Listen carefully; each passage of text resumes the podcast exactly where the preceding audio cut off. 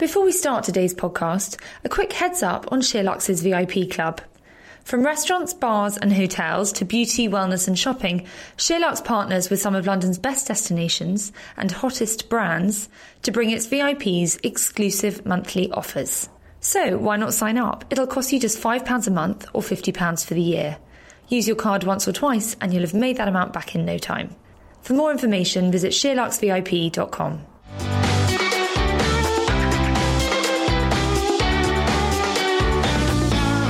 Welcome to the SheerLuxe Highlights podcast with me, Charlotte Collins. This week I'm joined by Lou Huff, Heather Steele, and Becky Hull. Hi everyone. Hello. What's everybody been watching this week? Well, I've got two, actually. As you can tell, it was a rainy weekend, so I was indoors for most of it. And everyone's probably seen this, but I finally watched Lion on Netflix. Oh, oh I haven't. I was in bits. Yeah, Like, I. that's up there with one of those films I've cried Oh more than any god! other And film. also, I think Nicole Kidman just brings something out in me. I don't know what it is. She's the most incredible actress, and she's not even the main character. But I think just the storyline. Because everyone said to me, "Oh, you're crying," I was like, "Oh, I probably won't." I was honestly Yeah. in bits. It's so emotive. Dev Patel deserved everything he got for that. I mean, the little boy. Oh, it was Yeah, just so so, good. good. So he's adopted. So yeah, for background, Dev Patel is adopted. It's based on a true story, and as a child, he literally falls asleep on a train and ends up completely away from his family, and then he gets adopted. But it shows you kind of the life he could have had as well, which is just petrifying. And then it shows you how he gets incorporated into this amazing life, but he always knows something is missing So he gets adopted like upwardly, upwardly, socially. Okay. exactly. But I think for him, because he has snippets of remembering sort of what his life was as well, I think he sort of feels like he's cheating almost. So hmm. that's kind of And it's set in India. yeah. the first half, yeah, and then the second half is Australia, I Yeah. think. Got it. But I won't say too much because if people haven't seen it, but I, it is so worth it. I mean, I honestly think you feel warm but at the ending, but it is very emotional Yeah, as a really pre-war. I have to say that's why I haven't watched it. so I Yeah, I, I wasn't Movies. actually prepared for how upset I'd be. And then also been watching Endeavour on a Sunday night. I don't know if anyone else has, I feel like no one has, but it's Inspector Morse. So for anyone that knows the books, it's him when he's younger. He is called Endeavour. It's him in his former years, and it's a detective series set in Oxford. It's a bit Midsomer Murders, but done in a much better way. And they're all really, I mean, it's murder mystery essentially, but it's also about the corrupt police force as well. And yeah, if you're a fan of the books, it's his former life. So I've been watching that, but I also do love Baptiste on a Sunday? Oh my god, lord, last night was so good. I'm literally on the edge of my seat every episode and they just keep changing what's going on. Oh, like you think you think you're on one journey and then suddenly You're on flip it. So sorry. somebody else. Baptiste is one mystery, an ongoing. Yes. Is Endeavour the same, or is it each episode is different? Endeavours each episode's a different crime, but they're two hours long on a Sunday night, so I feel like you can really get into it. Yeah, Yeah. it's quite an investment. The final one was last night. Where is it on? ITV. Okay. But you can catch up on it. And it is worth it if you kind of just want to immerse yourself in something Mm-hmm. for two hours. But yeah, it clashes with Baptiste, and I am a huge fan because I used to watch The Missing, Yeah. which what it was formerly. So I've got into the habit of catching up with Baptiste on a Monday. And actually, this one already feels Yeah. better than The Like, Missing. completely. And also Tom Hollander is in it who is, who is uh, is so yeah, fantastic. he's incredible Um, actor. yeah. Yeah, he keeps yeah, you on Charlotte, you'll toes. love it. Okay, I'm excited. Yeah. How many are there? There's been three so far. I think there's six in total, or Yeah, eight. there's but- six. Oh, God, I don't want it to end. also, last week I listened to Ian Schrager's Table Manners podcast, which was fascinating. But also on that, I found out that they are doing a competition with Red Nose Day. So you can win the opportunity to watch them filming Table Manners podcast with Richard Curtis. What, like in their house? Yes. That's cool. so you just sit there. Yeah, isn't that amazing? That think That's a bit weird. Richard Curtis would be so fascinating. Hmm. And then I was looking at all the other things that you can win through Red Nose Day. And you can also win afternoon tea with the royal family from The Crown. Oh my What do you mean? Oh so you could all of go- them? I think it's Claire Foy, Matt Smith, Vanessa Kirby. It's are just the old are all- royal That's the pretty amazing. That is That is amazing. really cool. At Richard Curtis's house. So I think it's ten pounds a ticket, and you can then buy as many tickets as you want, and obviously all the proceeds go to charity. That's, That's hilarious. cool is That's really cool. The thing I'm most surprised about there is that Ian Schrager did a table manners. Yeah, he was obviously the founder of Studio 54, so he's talking a lot about that. And then now, you know, I guess he's a hotelier and all the hmm. hotels he's got and how times have changed. His voice is like nothing I expected it to oh, be. Is it not like classic New York? It it's Yeah. really, really Brooklyn, and it's kind of got a real like husky kind of. I don't know. it- He, you can tell he's a character just from his voice. Yeah. But yeah, fascinating actually. Really good stories. Oh, cool. I'm going to have a listen. Heather, what about you? I haven't watched anything on TV because I've basically been going to bed at about half nine every night because I'm just exhausted at the moment for whatever reason. Well, you were in Japan I week was, last. yes, that was excellent. Yeah? I'm sure I'll talk about it at length another time Yeah. when my feature's out. But yeah, I basically haven't watched any TV that's been on at all. but I did watch Bohemian Rhapsody finally Yay, on the plane, finally. And yes, it was as good as everybody said it Good. was. I've been listening to Queen ever since, so yeah, Yeah. All good things. I heard on the radio this morning that there's a video that's gone viral of him when he's really young and him basically talking about who his idols were. And Oh, he- Rami? Yeah. Ah. And how much he wanted to play. Really? Yeah. And do you think he deserved to win the Oscar? I haven't seen all the films because oh, some Okay. of them haven't come out yet for the actual Oscars, but I think, yeah. It's a very good piece yeah, of acting. Yeah, his mm. teeth were great. but I also watched Can You Ever Forgive Me as well, which Oh, I really you? Enjoyed. So, that's the Richard E. Grant one. yeah, I know. I mean, I oh. really did want him to win Yeah. just because of everything that was going on Oh, but around I don't think it. so. The furore around it was Yeah. that he was just basically the least cool person ever so about his nomination, and he was just so excited Yeah. all over social media, all over interviews, just being like, "I'm so excited," Yeah, which like- was Aw. everyone was lauding as really Yeah. refreshing, Refreshing, right? definitely. Um, but I thought that that meant he didn't expect to win at No, all, he so therefore it didn't. didn't really matter. No, no, I think he was just happy to be there. You know, Yeah. everyone says, I was just happy to be nominated. He, he like totally genuinely was. was. Genuinely was. But he was very good in it. He wasn't in it that much, really. Mainly Melissa McCarthy, who plays a biographer called Lee Israel in the 90s, who does lots of celebrity biographies, but she's kind of running a bit thin on ideas, or her ideas are a bit niche, so nobody really wants to publish what her latest book is.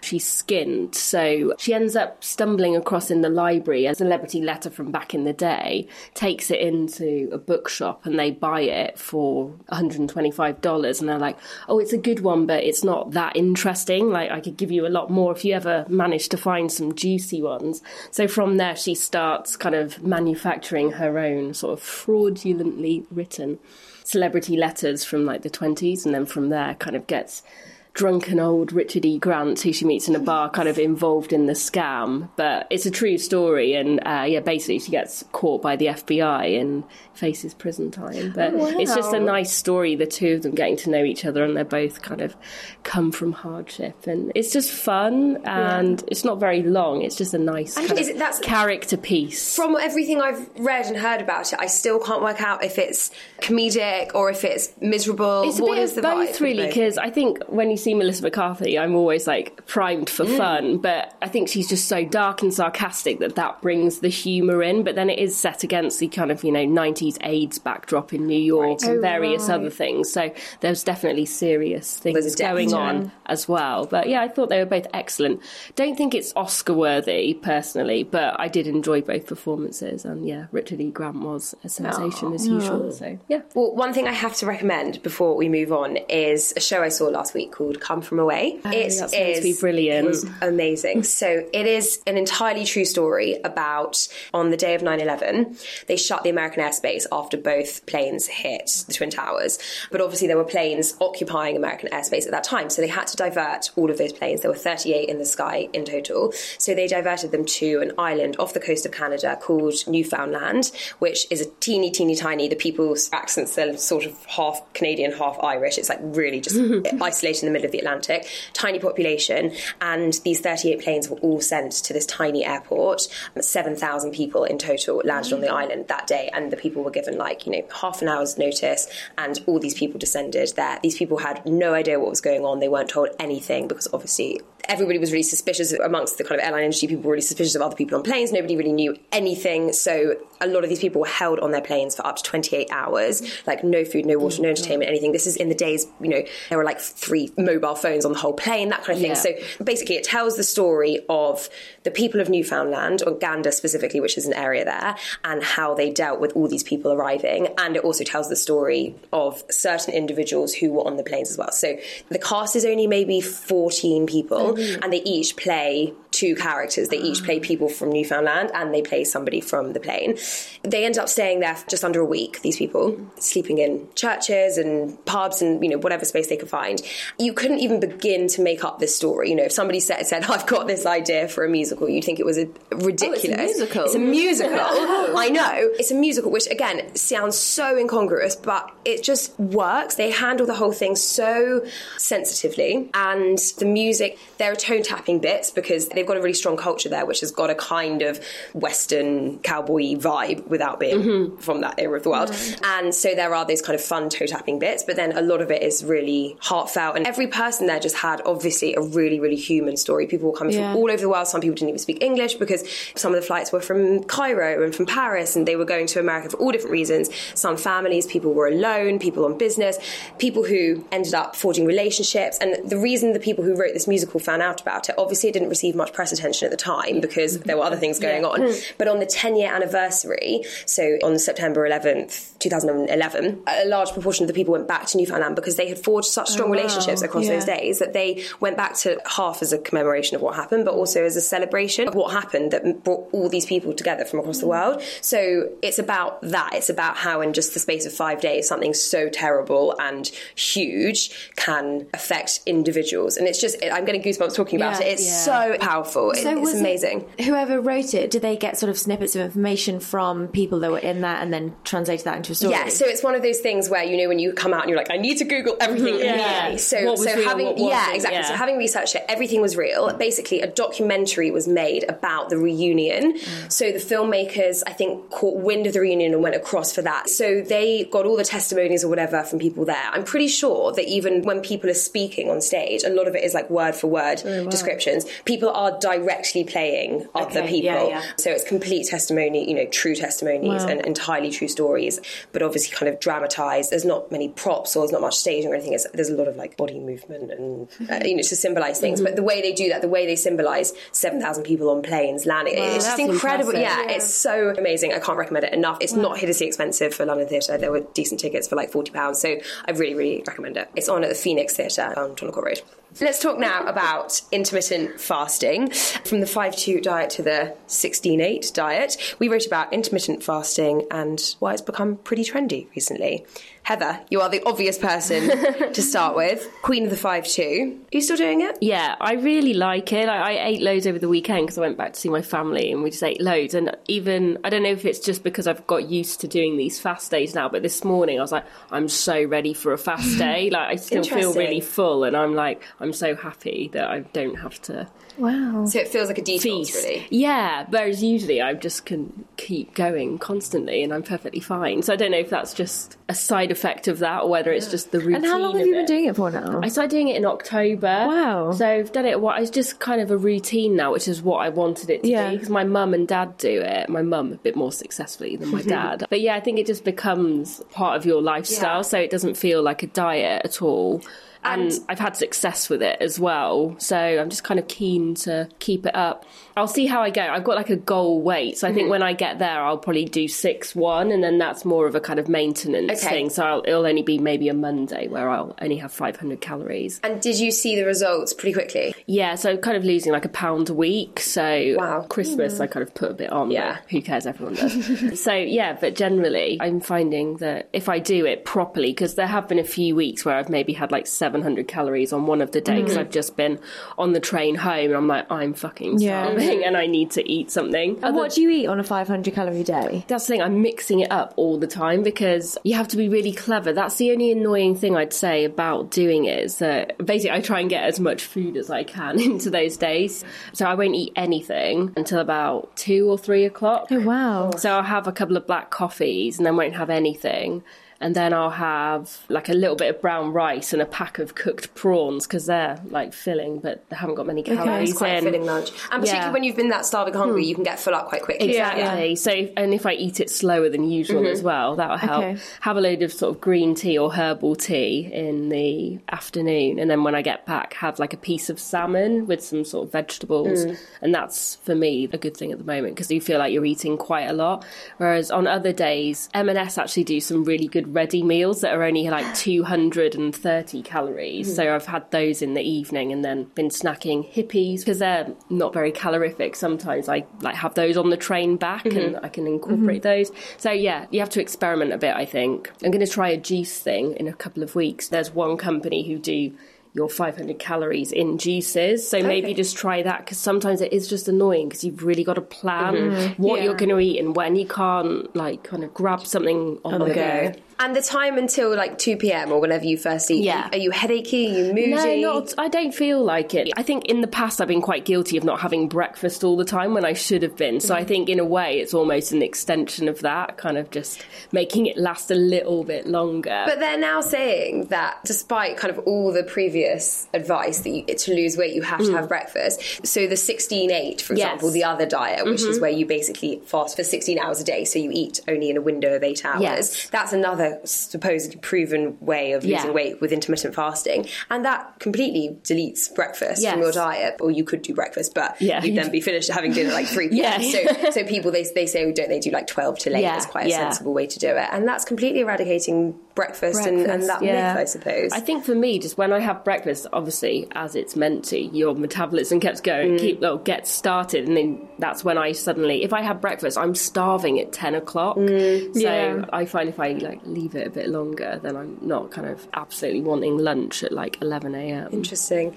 Do we think this is a good thing? It obviously works if you're sensible and really on top of it, like Heather, but do you think it's a slippery slope to starving yourself? I think it is. I was reading this earlier, the 16-8 one in particular. They were saying it's obviously good if you're mindful of what you're eating, but also there's nothing to say what you should be eating in mm. those eight hours. So you could be just eating loads of shit, which is mm. really isn't good for you. So I personally think it's more about what you're eating rather than when you're eating it. Mm-hmm. That is more impactful. I think the overriding takeaway from this piece is that it's for people who aren't very good at that, isn't it? It's Yeah. for people who need a bit of structure. Yeah. But uh, there's another one, the warrior diet. You fast for 20 hours, so you could have like breakfast 10 Yeah. o'clock today and then like 6 a.m. Yeah, tomorrow. tomorrow.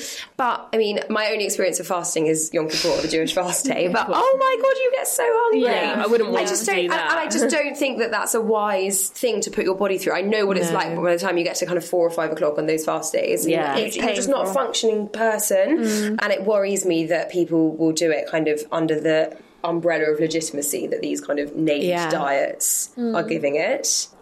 Should you be sleeping apart? That's the question we put to our readers last week.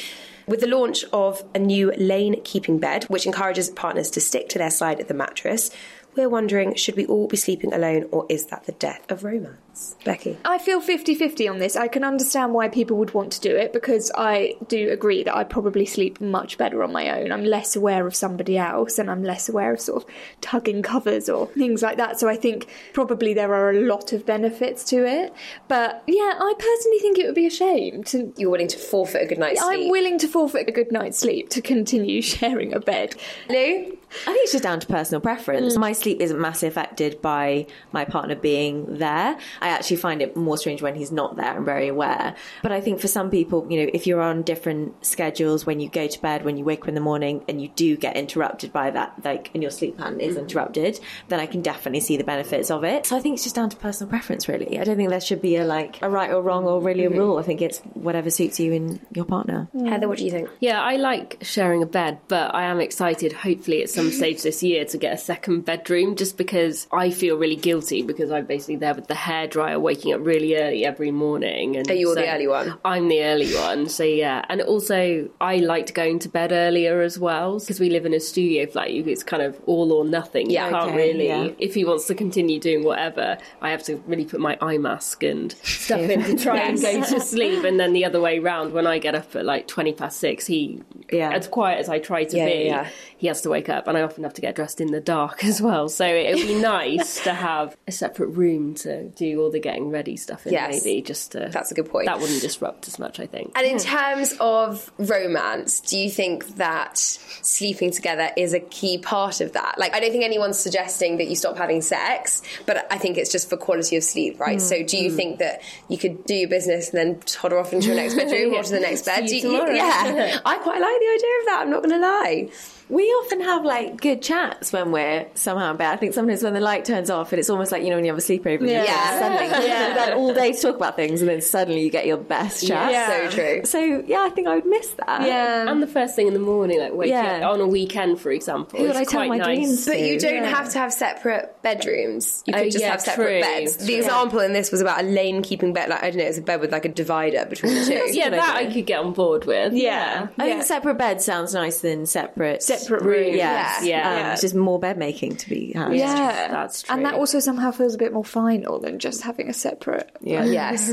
Do you think there's a stigma attached to it? You know, when I was younger, if somebody's parents slept in separate Oh, bedrooms, yeah. that's what people would say about them, Yeah. isn't it? Yeah, Like, they- they have separate beds, their Yeah. parents. Yeah. Do you think that that will go now? I don't know. It seems to be more of a trend now, or do you think it's still a bit weird? I still find it a bit of an odd concept. I'm not going to lie, because yeah, like you've just said, the first thing that springs to mind is oh, parents that aren't getting on anymore, Mm. or oh, they might be getting a divorce. So I think it will always have those connotations. How would you go back as well? Yeah. If you decided Yeah, to, to try it, and then one person was like, "Actually, I'm going to." Yeah, yeah. I think the key is a really big bed, like Yeah. a hotel room bed. I think that's the only way to do it. You have to just sacrifice your space and That's go a for a good massive bed because I sleep a lot better when I'm alone. Mm-hmm. But if we're in a giant bed, then all the things that keep me up, I don't notice. Like Yeah, yeah. ceiling, Yeah, that's impossible. true. Space ceiling, Snoring would maybe be the the other Snoring is the other an issue. thing. Yeah. Mm. The only thing that will help that is a separate bedroom. Exactly. Yeah. Yeah. Yeah. Separate bed won't help. Or like that. some kind of nasal reconstructive surgery. Yes, That's the other option. Yeah. Well, this piece says that historically the marital bed was for romantic endeavours rather than sleep. For the Romans and the Victorians, sharing a bed for snoozing was seen as unhealthy. I quite Yeah. like that. Hmm. Yeah, I think I think we've just changed it, haven't we? Yeah. It's not. Yeah. And it is a bit of a weird concept when you think about like the eight hours you're asleep, you're next to another person. Yeah, I Yeah, find it really weird. true. And like when you move in together, it's like now you have the same bed. It's like our bed. It's like Yeah. it's my Yeah. bed. Yeah. Yeah. anyway, whether you agree or don't agree, do have a read of our piece and see what you think. I feel like we talk about treats and snacks on the podcast quite a lot, but we wrote yet another piece about handbag friendly, healthy treats. Things like best for on the go breakfast, best for afternoon snacking, best for vegans, and best for pre gym snacking. So I want to know what are your go to snacks on the go? Oh, I love a good snack. This I was going to say this is right up your street. Um, Hit us. Pretty much everything on the list, I definitely indulge in. Off the Eaten Path, the pea snacks Oh, yeah, are they- firm favourite in the office. Charlotte the poo best. pooed them at first, and now I got them confused with something else, and then I really liked them. Yeah, they come in a variety of different flavours and shapes, and they're just really good. We're not so keen on the disc style ones. no, are although we? those are, I think, better for you. and they're less flavoured. Yeah, I um, had the balsamic vinegar sort of tubes. Yes. They're Isn't good. yeah, is the, the salty tubes are the best, Yeah. closely followed by the balsamic vinegar ones. Yes. Oh, I yeah. bet they're nice. They're yeah. so good. They are so good. And you can buy them like in a little mini for on the go or big family pack, which pretty much lasts two helpfuls. Hippeas as well, another Yeah. favourite in the Yeah. office. They're made from chickpeas and quinoa, so I think they've got a good protein balance groups Love corn. I love Yes. love Oh, I corn. love so good. corn, yeah. Just very noisy. You I don't was want to really to eat that on in a... the office, I feel bad if I'm crunching down on some love corn. Yeah. Yeah. and the M&S version as Yeah, well, which is so so, good. the giant corn. Oh, I've not tried that. Oh my so god, the good. salted kernels. Yes, they are. next Can level. you get them at the garage? no. No, Oh, no, you've got to go to like a proper M&S. Right, yeah. But they're bigger than the love corn ones. You know, like um, Peruvian corn. Oh, yeah. It's that like the Oh, really big pieces. and really salty. Really Yeah. salty, Oh. really Okay. crunchy. They're I need to get some of that. They're really high in protein as Yeah. well. and really good with a drink. Yeah, Yeah. Just if you're not being sent. I think that so many of these snacks now are high in protein. I Yeah. think previously, you know, it was just crisps really, Yeah. which you know, super salty, high in saturated Yeah. fats. Yeah. So I think there are so many good options mm. available, and you know, at your local Sanos, you don't need to go to like Yeah. a health shop anymore. So That's You Yeah. can't beat a pop chip though, can you? I was lit. Pop chips are my favourite thing. I actually am mm. obsessed with pop Yeah. But even they're not as bad as you know traditional They're ones, not, no. no. So 'Cause they're you don't to feel too bad. Is that why? Because they're actually pop. Because they're popped not and fried, Yeah. yeah. yeah. I think if you just look at the ingredients and stuff, and for me, normally when I'm snacking, if there's anything I don't really understand what it is, Yeah. then I'm like, I shouldn't Yeah. be. This copying shouldn't be, Exactly. yeah. Deliciously Ella. I also love all of those balls. Oh, yeah. Naked bars. I like naked Yeah, bars. naked actually. bars are good. Yeah, I do yeah. find they all taste the same though. That would be my only criticism of them. That The they're- and custard ones oh, definitely Oh, got like more of a oh, sort of. oh, no, Bakewell tart. Sorry. Oh yeah, that one. I quite like the chocolate orange one as well. Mm. Yeah, that does good. taste like That chocolate does orange. taste yeah. nice. Mm. Heather, any other favourites? I'm a big crisp person. I love them, but so yeah, I am loving the fact that there are now healthier ones. I don't feel so bad, but yeah, I think Hippeas are definitely Yeah. my mm. my current Even like. W. H. Smith has got such a huge mm-hmm. variety. I think Yeah. you know train stations often that's where you pick up your So like your fair. snack intake. I would occasionally be like, if I'm being bad, like Yeah. I need some crisps to get me through. But now, yeah, you can just grab. Yeah, it's so something. weird. You don't feel quite so bad, or No. you can have two, and it's the same. Well, and that's, works that's out my problem with pop chips. They're healthy, but I eat a family size. Oh my pack. God. yeah, there's like four in a packet. Yeah. It's true. Uh, oh well. What about you? Well, mine was going to be pop chips. I uh, yeah, boring. I know, but I am obsessed with them. Honestly, in my old job, everyone used to take the piss out of me because I would stockpile on pop chips, salt and vinegar,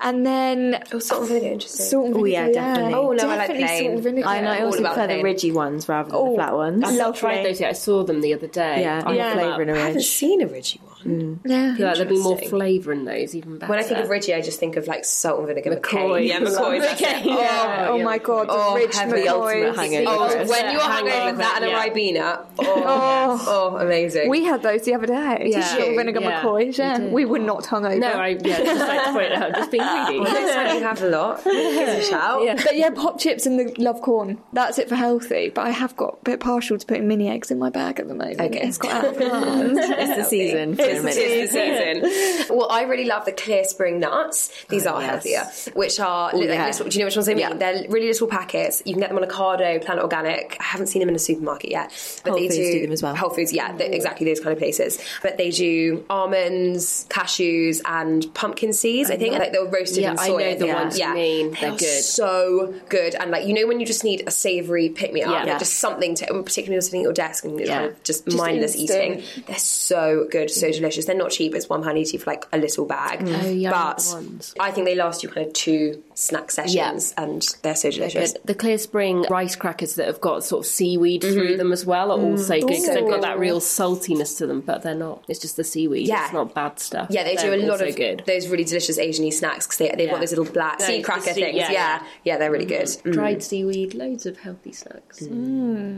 I'm excited about this one. 20 supermarket beauty bargain buys. Too good to miss. Becky, you wrote a piece on the thrifty beauty things we should be buying from Asda to Lidl. So I want to know really, you can buy your beauty stuff at the supermarket? Honestly, you can. I mean, a lot of it is rip-offs from really good brands, but they are as effective as their expensive counterparts. Especially with Aldi, because we all know they have slightly copied the Joe Malone candles. But the reason they can do it is because Joe Malone put their ingredients on the candles, so anybody can Do they? that. Yeah. So I think it's because they've just always put their ingredients on from the beginning. So Aldi have done some really impressive duplicates, and I have to say, I personally don't think you could tell the difference, and they are at a fraction of the price. Wow. My boyfriend's dad literally went and bought loads because he thought they were going to go out of stock because he was so The paranoid. The candles. candles, honestly, are they? hilarious. They're like six quid. Wow. They're cheap. Are they and big as well? You can get the big, like my deluxe God. ones for just as little. So really impressive dupes. Mm-hmm. And some of the night creams at like Marks and Spencers are twenty two quid, which okay on the surface sounds still quite a bit, but they're sellouts because their formulas are so effective. I mean, one of the Marks and Spencers one, Ultimate Sleep Cream, had a waiting list for absolutely ages. I remember And that. who's creating these creams? Well, technically, they're all being made in the same factory, but because it's under a high street shopping name, they can afford to make it. but it's obviously not the same products. No, it's not the same products, but it's very similar formulas, oh. definitely. So that was the M&S Formula Absolute Ultimate Sleep Cream. And that was a bestseller. It completely sold out. It says 7,500 people were on the waitlist for that. yeah, That's massive amount. So they're really big. And actually, one of my favourite places for beauty buys is Marks and Spencers. They have got really good brands oh there. the best beauty range. Really worth checking out. So come on, what else? Hit us. What else should we be looking at Um, on one of my favourite brands is Yope, and that is now sold at Waitrose. Yes, so I had a Yope hand cream Yeah. and had no idea that it was a cheapy thing. It's literally become a staple for everybody now. So Yope is one of my favourite brands.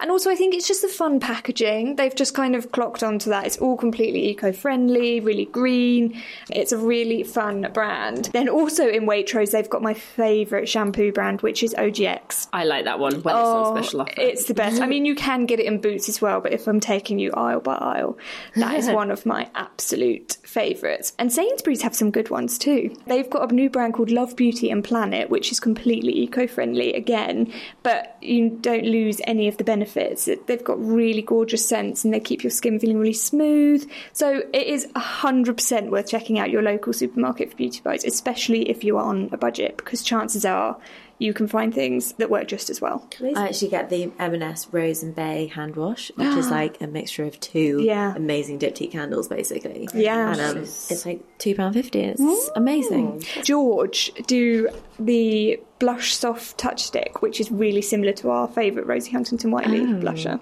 I mean, again, very similar. Probably isn't as creamy, but Okay. if you want something for three pound ninety five, I was going to say, how much is that? yeah, Nice. yeah. And is the Rosie Huntington Whiteley one an M&S one as well? Yeah. Yeah, fifteen pounds. I mean, that is. I will say the formula of that is incredible. But if you are on a budget, or if you are wanting to be a bit thrifty, the George Blush soft touch stick is a really great alternative. Fascinating. Heather, do you ever get anything?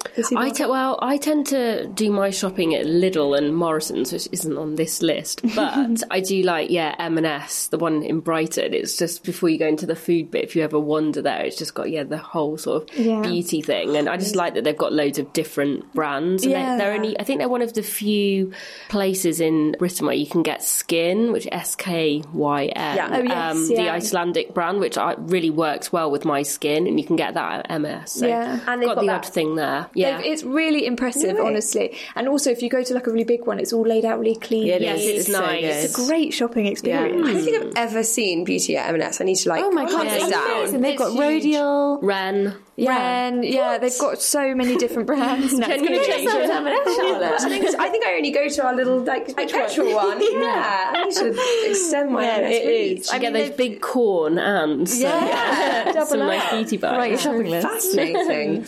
Okay, well, for all of Becky's recommendations and more, do check out the piece on site. I'm going to go shopping. Wow. What does it mean to be original? Our SheerLuxe contributor Clover Stroud, who regularly writes the midlife column for us, put that question to herself and to our readers last week off the back of a school project for her teenage daughter about what it really meant to be original. We're now asking the question, do you care? So I'm going to put it to you guys. What does being original mean to you and do you care about being it? Heather. It's quite tricky. I think maybe it was something I cared about more when I was a teenager, just in that kind of rebellious way where you obviously want to be different from your parents or stand out for different reasons, I suppose. I was the only goth in my school, so I suppose. you a goth? I was. so I suppose in that sense, it, I was trying to be original. But now, I suppose it's more about authenticity and just hmm. trying to kind of live how you want to live. Yeah, that's so And true. not really caring about what other people might think about you. That's bit of a buzzword, isn't it? Authenticity. It at is. the moment. It is. Lou, do you care about being original? No, I don't think so. I think, as you say, Heather, it's about being authentic and true to who you are, and who you want to be, and what you believe in, and what you enjoy and like. And, you know, the piece references Instagram a lot, you know, being a great place for inspiration, but also can kind of lead you down a path of hmm. indecision and maybe confusion to what you think you should be doing. And I think you often just need to take a step back and be like, actually, do I want to do that? Do I want to wear that? Do I want to go to that Yeah. place or say that thing or whatever? It's a minefield. And, you know, I'm pleased I'm not a teenager, I think, in this time oh, where God. you, you're on a path of exploration and discovering yourself. And, you know, I feel like I know who I am now. But I think it's difficult for young people. And mm. I like when she references, you know, looking at a young child and, you know, they haven't been tainted by anything in the mm. world around them. And I think are being their sort of purest self. And I think that's really important as well, that mm. we just remind ourselves of those things. Yeah, I mean, similarly, I would say when I was younger, I was much more about sort of fitting in and being a certain person, and you focus on that when you're younger. But I think I am slowly starting to learn that the second you actually like yourself and the second you just like who you are and what you're you're doing, you get this confidence that it's just who you are, and that to me is what original is. That's Yeah. your original self. And, And surely it's more difficult to try to be something that you're not than just be who you are. Keep up Yeah, act. exactly. It's exhausting. Exactly. Yeah, and like you said, I think I can't imagine growing up in today's world and constantly, especially when you're young, and now they have got Instagram. I mean, it used to just be MSN, which was bad Yeah. enough, but Instagram now, as a child, I can only imagine I would have been like, why don't I look like that? Or why am I not? Mm. It's hard. So I definitely think there comes an acceptance with getting older and just learning to like who you mm, are Yeah. is the best way to be I original. think the people are talking about it like we are now. Obviously, there is Instagram, but then it's also very discussed the facade of it and everything that mm-hmm. goes Oh, on yeah, behind that. yeah. So. I'm not sure that if you're 16 though and you're looking at Yeah, Kylie true. Jenner and those people that that's you know That's what that you're you're- going to be thinking it's all fake. Mm. I think kind of tying it all into like what originality means. I think I care way more about being original now than I did as a teenager. As a teenager, I just wanted to fit in. I, you know, I mm. just wanted to be as unoriginal as possible because the easiest thing to do was to to follow the crowd Yeah. and to wear what people Yeah. were wearing and do what people were doing. Whereas now, I care way more about being original, but that doesn't tie in with a lack of authenticity. I think it's the mm. opposite of that. To be my most authentic self is not to be following the crowd mm-hmm. and not to be doing Exactly. the cookie cutter way of doing mm. things. So actually, finding original ways to do things sits way more comfortably with me, whether it's my career, my wedding, whatever it may be. Finding an original way to do that that feels different to what everybody's doing is actually really important to me. Yeah. So I think they don't have to be kind of mutually exclusive, and one isn't necessarily a negative where one's a positive. Mm. I also think it's important to remember that not everything you do has to break the mold. It's this whole like new thing where you're expected to be so many different things, right? You're supposed to be like a curator and a mm. this and a that, and you're supposed to be so kind of unique in every different way. And actually, like you might just be shit at this, and you might just actually be only really That good is at that. so and, true, and I feel yeah. like there's a lot of pressure to be Exactly. to be original in what you're wearing and in what you're pitching to people Yeah. in so many different Yeah. ways of living your life, and that's quite stressful. Exactly. Like if you want to wear a plain jumper or read a book that everyone's read, Yeah, that's precisely. mainstream, that doesn't matter. Like you mm-hmm. don't Yeah. have, it doesn't everything have to be sort of Yeah, it's so quirky. and true. cute. Most things Yes. are popular for a reason. Yes, so yes. I don't think Yeah. yeah, there's any shame in Exactly. watching a TV program everyone's Yeah, watching and not- because it's good. and not just following it because everyone else is, but Yeah. following it because actually you just really like yeah, it. Yeah. definitely. So, Clover, who wrote this piece, her daughter's suggested definition of originality was living in a colourful way without caring how other people judge you, but doing things that really matter to you. Being original requires a certain amount of bravery because it also means standing out. I get that as when I think of all the people I admire and the people who mm. I would like to be like, they are people who are, you know, in the purest definition of the word, original mm-hmm. and do do things their own way. And I don't think professionally necessarily you get that far by blending into the crowd Yeah. but that's not the same as always trying to be the what's the word always trying to be a disruptor and, and i completely agree with you it's not about always trying to be the different one it's just about mm. finding your voice It's just it? about Yeah. finding mm. you. You're just being true to you are, I think. yeah.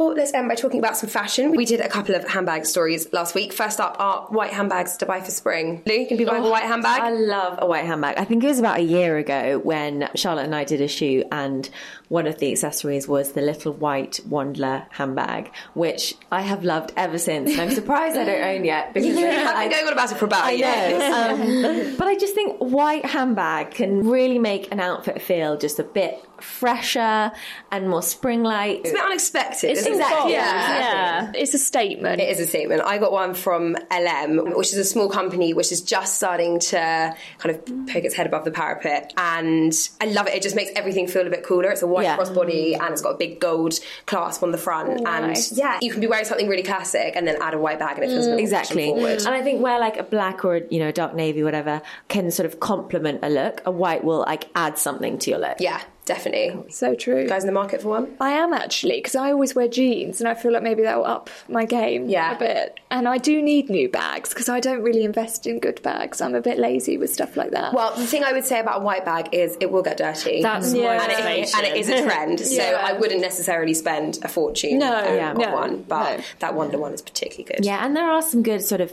mid-entry price point of this sort of contemporary brands that are up in their game. I think go with something small and a bit fun. Yeah. The Chloe ones as well. Like if you are looking mm. for a classic, they are amazing. Mm. And it's not your everyday. You've got to be careful with it, and you know, put your leather protector on and Yes. wipe it down. But- But cause have some M&S whistles. There Yeah. are also some M&S some actually. out there. M&S They'll really getting a shout out this decent podcast. bag. Yeah, Yeah. they do have some great accessories. Yeah, they do. And the white M&S boots. They haven't even sponsored this podcast. Yeah. But um, the white M&S boots are also my absolute Stand go-to. I've had three pairs. They're the best. Finally, let's talk about rucksacks. We wrote a piece about the 15 practical rucksacks to buy right now. They're functional, but I like to think stylish as well. What do we think? Rucksack fans? I love a rucksack. I mean, I am a bit like that. I'm so casual in style, but I have had a hype rucksack. What's a hype really? rucksack? Okay, so they're really colourful and a bit ravey. And they like those teenage ones? Yeah, Yeah. like cringe. I remember I went out on a night out and I took it with me, and all my friends were like, "No, that, that needs to go." So this really inspired me because some of them are really sleek and They black. And I just think, why not? You can get so much in a rucksack, and you literally just put it on your back rather than worrying about things around your waist. I just think it's such a good idea, and I'm a big fan of practicality, so I will be buying one. You are right. They are so much better for your posture, aren't they, than the tote bags that we're all guilty of slapping things around in. Heather? Yeah, I need a backpack, and actually, this came at exactly the right time mm. because I'm very much in need of one. And I do like, yeah, the look of like the leather ones as well because Yeah. it does smarten it up a bit. Because I think it can be hard traditionally to make a backpack look sort of work friendly. Yes, but so true. yeah, I think as long as it's got some decent straps on, I'm all for it. I think that's the key to making it work. We have got a couple that are that kind of heavy duty. But yeah, if you want something a bit sleeker and leather, even Eastpak do a really nice, smart one. Because I've got an Eastpak one that I've had. I remember I got given it when I was 14 for school, and it's got like a 20 year guarantee on. I was like, well, Really? I'm not going to have that for 20 years, but I've still got it They do, yeah, I think it does well. last. But yeah, it's not very cool if you go for a weekend away to kind of trundle in with a navy uh, Eastpak. My hero from researching actually was Matt and Nat, which is the vegan Yes, brand. Oh, I Hey, look, that. these are all Matt and Nat. Aren't they They're really nice. cheap? Really, Yeah. actually, the pink's nice. I know, the pink is not nice. as wearable, but really Yeah, nice. they are really like fuss free and oh. smart and yeah. Oh, they'll fit in. Oh, yeah. Oh yeah, you like that? Oh, I know. I'm just thinking because I thought the Zara one because it's 19.99, but now I'm like, oh yeah, the Matt and Nichols nice, The Zara one's a bit more fashion, mm-hmm. whereas these ones are a little bit more mm. practical. but still cool. They look Still cool. cool. Yeah, I agree. You So slip your laptop in those. Exactly. Yeah. I'm not it's necessarily for the weekend, but if you are looking for a practical way to bring your laptop and things like that to work, then it's a great option. Well, I think that's just about it for this week. If you enjoyed that, please do rate, review, subscribe, and tell your friends, and we'll see you next time.